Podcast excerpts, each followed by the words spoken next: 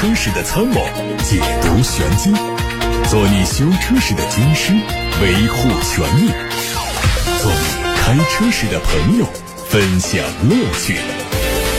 调频九二七，傍晚六点半，董涛说车，只和车友在一起。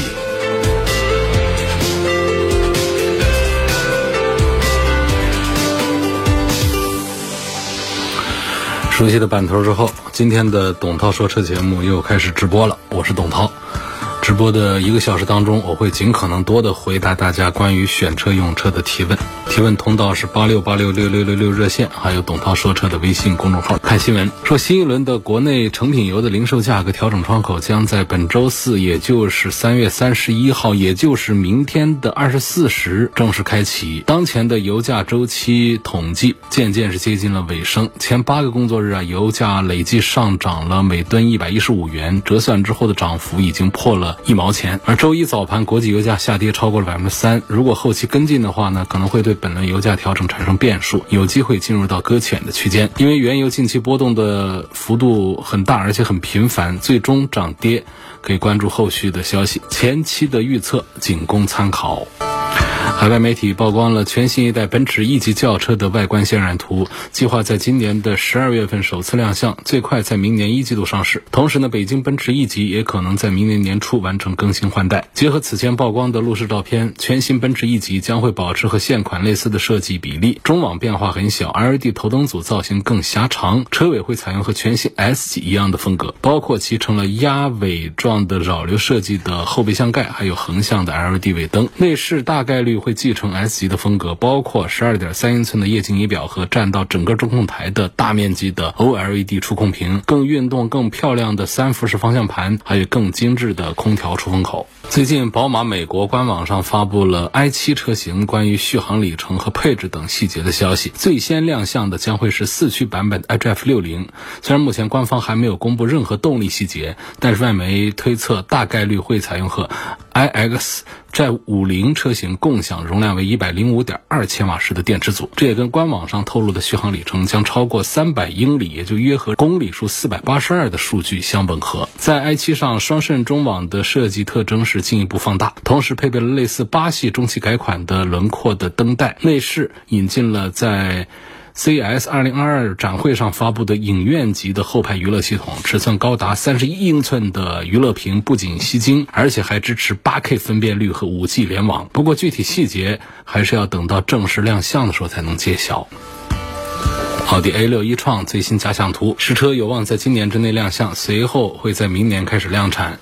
它采用了奥迪最新的设计理念，基于 PPE 平台，续航里程会超过七百公里。未来会由一汽大众奥迪引进国产。结合假想图和此前曝光的谍照，前脸会配封闭式的多边形格栅，两侧头灯组第一次采用了分体的设计。车身的侧面简洁流畅，溜背的车顶搭配五幅的低风阻轮毂，营造了非常出色的运动范儿。车尾部的设计很保守，尾灯组是常规的布局。下方宽大的后包围使车身更显得稳重。总体来说，设计还是很有科技感。同时，登场在纯电动时代的玩法也是更加多样化。就看之后实车发布能够有多少真的新科技。之前。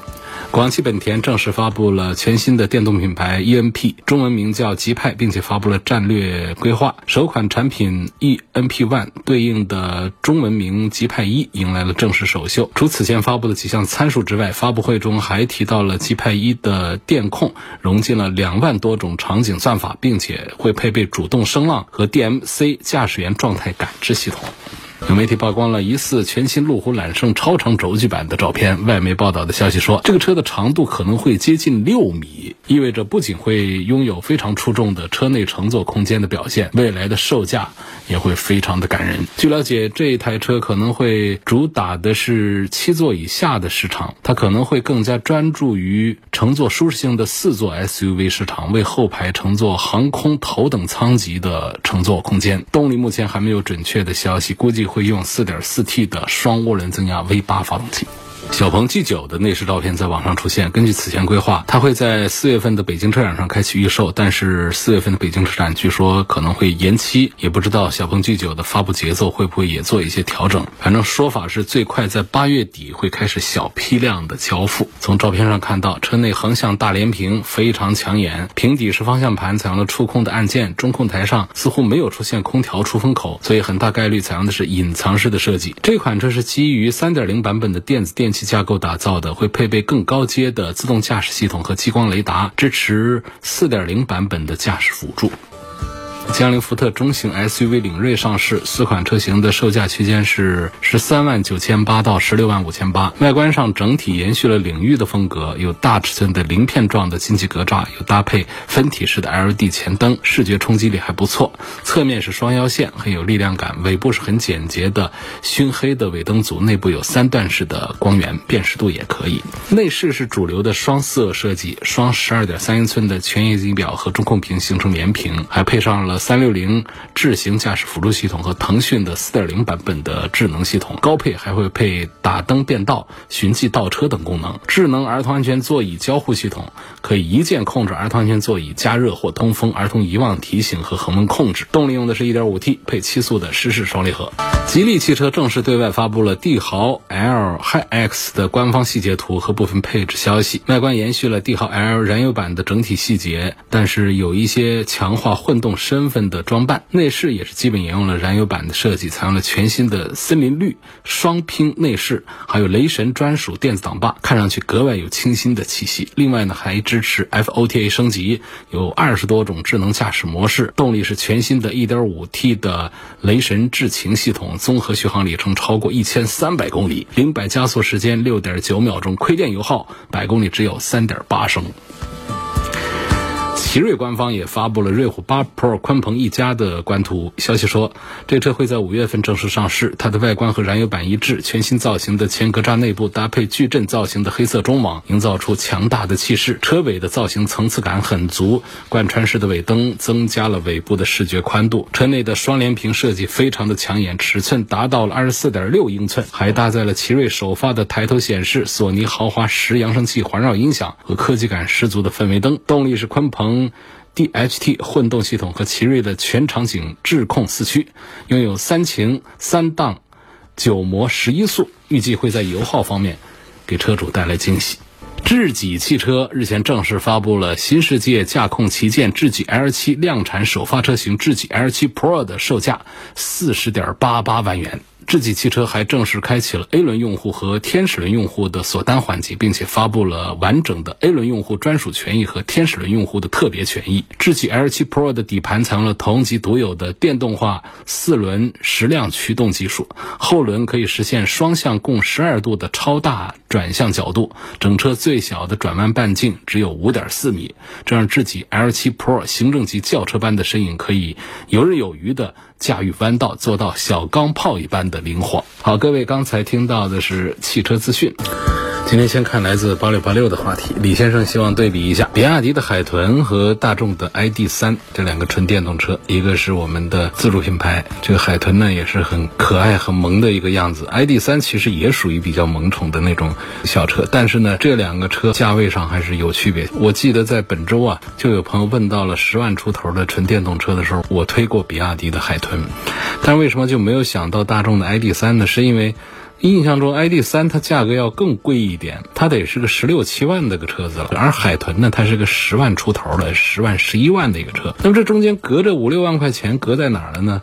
那品牌上肯定这个大众的这个 logo 也值点钱。另外呢，车子也大一点，这个海豚呢四米零几的一个车长，ID.3 呢还是要。显得再接近于紧凑级的那种 SUV 大小的一个两厢轿车的这种感觉了，所以看起来就要大方一点，有四米二几，将近四米三的车长。还有一点呢，就是。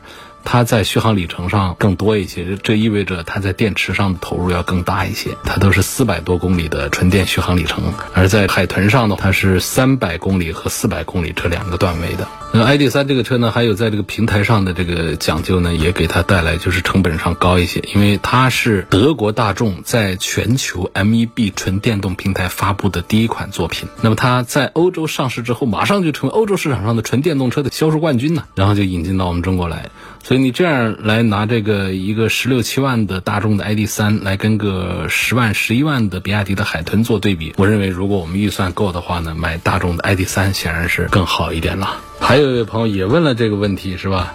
就是问大众的 ID 系列跟比亚迪的新能源哪个更值得买？现在国产新能源能不能买？我还是持怀疑态度，感觉国产新能源比较注重智能方面，可我更看重安全性、可靠性、底盘之类的。嗯，那确实就是你像还是刚才说那个 ID 系列啊，它在安全性、在可靠性、在底盘、在研发这个方面呢，就背靠传统大牌车企大众，它做出了 MEB 平台呀，它确实是要更加的值得信任一些的。但是呢，另外一点就是目前在这颗地球上啊，新能源汽车发展的最快的恐怕就是中国。美国它幸亏是有个特斯拉给它站个台，那否则的话呢，那就不值一提了。所以呢，全球各个国家当中，新能源汽车以及新能源的技术，现在中国跑在前面在。这是过去我们在传统燃油车时代几十年赶不上这国外车企，然后这几年呢，我们出现了一个弯道超车，借着这个智能化和电动化的这么一个机遇啊，我们其实已经跑在前面。你看，我们全球最狠的电池工厂啊啊这些东西，它其实都在我们中国。三电系统、电池、电机和电控这些方面的配套都已经做得非常强大。相对过去来讲，我们讲内燃机、发动机部分。我们干不过海外的，我们变速箱部分也干不过海外的。我们说到底盘悬挂整个开发平台这个体系，我们的最狠的几个自主品牌，比亚迪啊等等这一系列，你说跟那些大众啊、通用啊、丰田、本田跟他们来比的话，那根本就不是竞争对手。所以在传统车企那一块，在传统燃油车那一个时代的话呢，确实我们追赶几十年，别人也跑得快，就很难追上。但是在智能化、电动化这个新的时代到来的时候呢，我们一批以比亚迪为代表的我们的传统的自主车企奋力追赶。第二个呢，就是我们一批互联网造车企业空降，突然他们转型来做汽车，他们手上握着大量的这个用户的一些智能化一些数据，包括软件开发的一些领先的一些东西，然后呢，在买一些或者说租用一些工厂来加工生产汽车，然后做出来一批车都做得非常的棒啊！比方说我们的魏小李、蔚来、小鹏、理想这些为代表的。所以说现在我们中国的新能源汽车技术以及新能源汽车整车在全球是跑在前面的，但并不是说整个就是在前面，所有的都比别人都强。比方说有一些具体到车型和一些具体的技术上呢，海外的一些企业也是有它的这个强悍之处。比方特斯拉，这个不用说了，特斯拉目前还是在。全球的 number one 是第一名。那其实，在欧洲市场，像大众的这个 MEB 平台做的这个，其实也是非常的强大。还有其他各个大的品牌都有自己家的电动的，就现在就极少有谁家说我还呃坚持不做电动。呃，你看像马自达，它电动是它跑得很慢的。我说这个跑不是车跑的慢啊，就是说整个企业在电动化转型方面是后知后觉的，但是它现在其实也是在努力在推出自己的电动化，就包括我们的一些超跑那样的，其实也都在规划，像法拉利啊、兰博基尼都在有这个电动化，包括我们的超奢华，不管是劳斯莱斯还是宾利，其实也都在往这个方向上去。说这个时代大潮来了，谁还说我就看不上电动的，我就得埋头做燃油，那你就等死吧。所以这个时代已经到了啊，因此这是借着这两位朋友在对比大众 ID 系列和比亚迪新能源的时候呢，引出来的这一番废话，跟大家一起探讨一下。有个网友问我咨询一个用车方面的问题：买了一年半的斯柯达新锐鼓式刹车，下雨天停一天。后轮抱死，这正常不正常？那当然是不正常啊！这里头肯定是润滑不好，一下雨呢，刹车系统它里头都生铁，它就很容易生锈。你要有油呢，它有点锈啊，它不影响什么。你要一点油都没有，一下雨一受潮一生锈，那就刺住了，然后它这个弹簧这些东西它就不灵巧，然后它就该释放的它释放不开。你本来你已经松开了手刹，你车子要走，鼓式刹车里头啊，它是有刹车鼓的，它刹车鼓啊。它本来是一个收缩的一个状态啊，车轮子就可以自动的运行。可是呢，它是一个膨胀开的一个状态，它就把那个鼓给抱死了，让让鼓不转。那鼓不转呢，车轮子就不能转，这是鼓式刹车的一个基本原理。可是呢，如果这个弹簧这里头转动机构它不灵巧了，你那手刹是把它松开了，可是它里头那个鼓呢，它还是一个膨胀的一个鼓开的一个状态，它没有收缩回去，车轮子就转不动。然后呢，这种情况怎么弄一下车子会动呢？你就挂着档硬往前一走，哎，车轮子一给力，它就可以把那个地方把它给蹭开。但这也不是一个办法，所以呢，就是要把那个刹车鼓把它打开，给里头告油，这个问题就可以解决了。有位网友说：“涛哥你好，我之前看了蓝图 Free 入选了柠檬车，也看到了汽车名嘴们的勉强推荐。这几天呢，看他的论坛呐，论坛里说这个车机不行，其他的也都是一顿吹。买过车的呢，还喊着让他涨价，就想问问他入选的主要原因是小问题多呢，是技术不行呢，还是性价比太低？这个在董涛说车的全媒体平台上，大家能找到这个二零二二年三月十五号那天发布的帖子，就是柠檬车大选的名单里面，蓝图。Free 是入选了柠檬车，柠檬车可不是什么好车，不是什么好词儿啊，这其实是个鞭策，就是说有十台车，呃，根据我们全国的车友网友们的这个评选出来的，看起来很不错，但实际用起来不咋地的。就像柠檬，柠檬就是看起来挺好的，颜色呀、外形啊，就挺可人的。你要真咬一口来吃它，那味儿可不好。这柠檬车是这么个意思，说这个蓝图 Free 它入选了柠檬车，然后呢，汽车民族联盟全国呢对它进行一番这个点评之后呢，这个打分儿。那打出来的分呢？它就是七十一分，七十分到七十九分，它是个勉强推荐。那上头还有一般推荐，最上头还有一个强烈推荐的，那底下还有不推荐，它已经接近不推荐了，它勉强推荐。啊，这朋友问什么原因？这原因有几个点啊。第一个就是这车的销量一直还没起来呢，现在就出现了大的滑坡，从去年底十二月份的三千多到元月份的一千多，就砍一半，这叫腰斩吧。然后呢，再到二月份的时候再腰斩一次，从一千五变成七百多，就是不停在腰斩。那么这个原因在哪儿？一个方面呢，就是这个车刚卖几个月呢，它就出现了一些质量口碑上的一些不好。这是一个，第二个呢，这车卖价不便宜，所以从高端这个定位上来讲的话呢，它立不住。就是它的技术体系，像它的增程式啊，包括电动，它整个这个技术体系，它其实支撑不了这个高端的这个定位。它完全靠的各种各样的配置，什么升降式的仪表台呀、空气悬挂呀，这样等等各种这样的配置来做起来的一个高价位的一个产品。所以我们现在的消费者呢是越来越理性。这个蓝图 Free 只是理想 ONE 的一个零头的零头这样一个销量，那就是我们消费者其实。能够看得很明白，我花三四十万，我要买一个什么样的品牌和技术内涵的产品了，是这些问题一起导致了这个车的一些问题。有朋友说，为什么一下雨啊，我的车就收不到广播的信号？广播信号是不怕风、不怕雨、不怕雪，天气对它的影响不大。下雨收不到信号，那是不是我们这车上啊？比方说广播的那个天线呢，哪哪儿它是不是有锈蚀、接触不好，就导致广播的收音头它没有天线，没有天线，这个调频广播啊，它接收起来就困难，它信号就不好。我想就是这么个原因。那调频广播好像是说在大雾情况下、浓团雾情况下可能会影响一点，还是怎么回事？这方面不懂啊。就一般情况下，这都。不会受到影响的。那一汽马自达阿特兹现在合并到长安马自达，是不是质量品控没有之前的好？就是一汽那边的质量品控，它做的比这个长安的它是要好一点的。但是呢，这种合并呢，其实是行政层面的一种合并，就是它的工厂啊、它的硬件呐，包括它的工人呢，整个这个体系啊。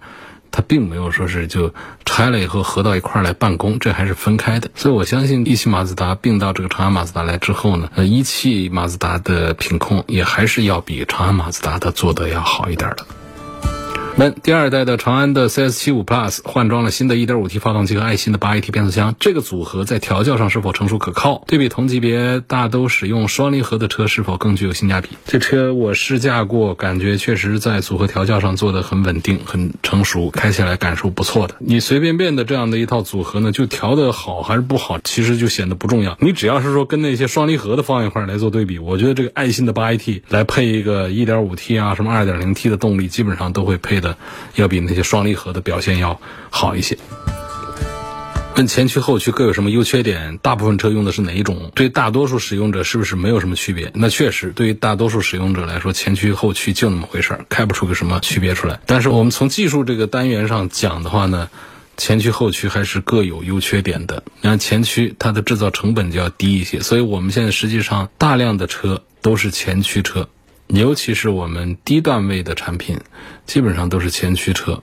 那么到了高端产品，才会是以后驱车为主，而高端产品的销量是肯定赶不上我们中低端的产品的。再就是有豪华品牌，豪华品牌里面呢，大多数都会选择后驱为主，但是也不尽然。你要是像奥迪，它就比较擅长于做前驱，它开的感觉啊也还不错。然后像这个宝马，它也并不是全都用后驱，它的低端产品也会用前驱。再就是四驱的加入等等这样的一些设置。所以总体上讲呢，曾经说后驱啊，它是高端车、豪华车的这么一个代名词的，但现在这个话它已经不成立了。但是我们目前市面上的车仍然是以前驱为主流，因为前驱车布局简单一些，成本更低一些，这是它的优势。那么在这个行驶当中表现出来的理论上的优缺点呢，就是我们开车要开快一点，开极端一点呢，会把这种优缺点把它给暴露出来。那前驱车呢，它的缺点是容易推头，就是转向不足。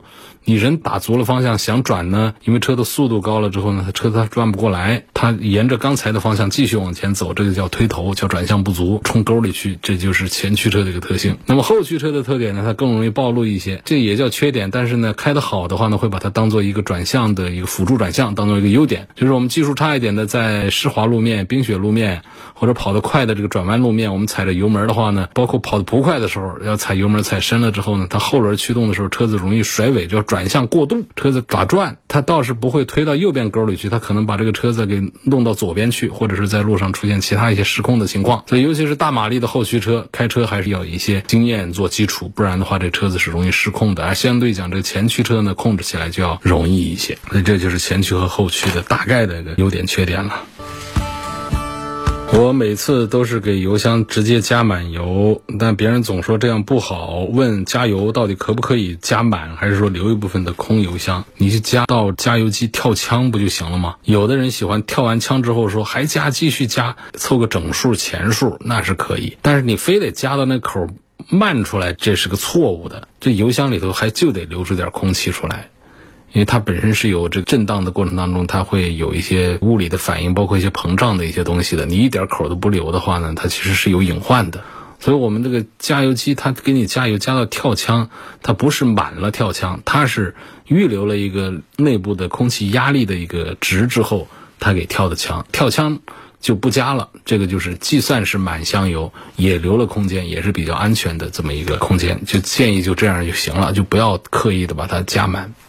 刚才有个朋友问这个加油把油箱加满这个事儿呢，我也想起一个，就是有一款矿泉水牌子还挺大的，每一瓶矿泉水啊都是满满当当的，那瓶盖一拧开呀，你得很小心的端着它。它随时都可能洒出来，它完全水漫到了这个瓶口这儿，我觉得是特别讨厌的。你得赶紧的小心翼翼的喝一口，不然的话就洒的。如果在车上就洒车上，那就很不好；洒外面地上那还好一点，洒衣服上。这就是说这个厂家呀，他根本就不动脑筋。但是有几个品牌矿泉水，它会留一点余量。拧开瓶盖之后呢，你可以很随意的拿着瓶子去到嘴边去喝，它不会洒出来。所以这个油箱里面加满油跟这个是一回事儿，就这中间确实是得留一点，不要把。话说太满，不要把这个事儿做太绝，不要把这个水呀、把油啊加的太满。有位网友问：奔驰的 EQC 会不会出个纯电动版？如果出了纯电动版本，那么我现在买汽油版会不会不合适呀？GLC 它就有纯电动版，它就那个 EQC 就是 GLC 的纯电动版，但它这是个油改电出来的，所以这样的话就不存在说。纯电版出了，我买汽油版它就不合适。油改电往往在体验当中啊，它没有那种纯电动平台开发出来的电动车好。所以那个奔驰呢，GLC 卖的很好，但是呢，它改的这个纯电动的 EQC 呢卖的不好，而且有很大幅度的优惠也卖的都不是太好。所以如果你现在买了汽油版，你也不用后悔。打算买汽油版，你该买就买。杨先生说：“我的车是凯美瑞2.5排量的，倒车上坡时候啊，感觉没力气，呃，踩油门也没用，除非踩到底。问这是这款车通病吗？对，这就是它的通病啊，就是它这个行车电脑啊，它限制了发动机的输出，在倒车的时候，它限制了发动机的输出，所以你就得深深的踩，就这么一个情况。”我们很多车上不是有个限速的一些设置吗？你设定了一个速度之后呢，你在那个速度之上，你踩油门，它车子都不走。比方说你设了一个七十的一个限速之后，不是定速巡航，就是个限速、限高速，限到七十或者限到六十五十，它车子到了这个速度之后，你踩油门，它车子也不加油，除非你猛踩几下，它唤醒它，激活它这个系统，或者说解除了它刚才的限制系统之后呢，你这个油门才开始管用。但是在你的限制速度以内，比方说你设定的是五十，在五十以下。这油门的反应它是正常的。所以这种倒车的时候出现的这个踩的没力气呢，也不是车坏了，它就是电脑里头啊，在出厂的时候它设置了这么一个倒车的状态下限制发动机的动力输出。所以呢，你就是正常倒呢也就还好，你要上个坡的话，就得深深的踩油门，就这么个情况了。正常的，你要说它是通病，那就是通病。哎，有个朋友他提醒了我，是哪个矿泉水太满？他说是农夫山泉。我其实刚才知道，我都不大好意思说别人品牌。对，就他们家。不信的各位试一下啊，拧盖子看看是不是满满当当的。你要在车上不觉得很苦恼啊？赶紧得小心翼翼的喝一口，不然的话就洒车上、洒衣服上，到处都是，太讨厌了。本人三十七岁，看中了东风本田的英仕派，打算用个八到十年，能不能说说这个车值不值得买？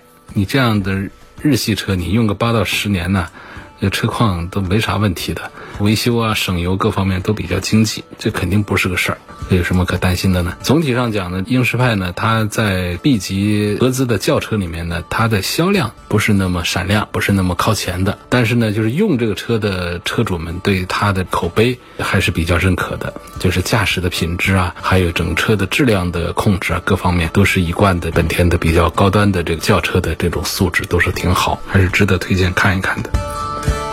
有问这个马自达的 CX 八怎么样？整体上中规中矩，空间内饰都行。然后它的两点五的自吸这个动力组合也都没什么问题，但是呢，放这么大个儿这个七座 SUV 上呢，还是有点发动机不够给力的。但是马自达一向是在发动机给力这个事儿上做的不好，所以如果不介意动力，优惠的空间又够大的话呢，也可以买。下雪地区首先建议买四驱啊，通勤路况的话堵车的话呢，可以适配自适应巡航，啊，它这个尊享型就够用了。红旗的 H 五怎么样？那比较推它的高配啊，用 1.8T 配爱信的 6AT，动力呢很老，嗯也不强，但是够用。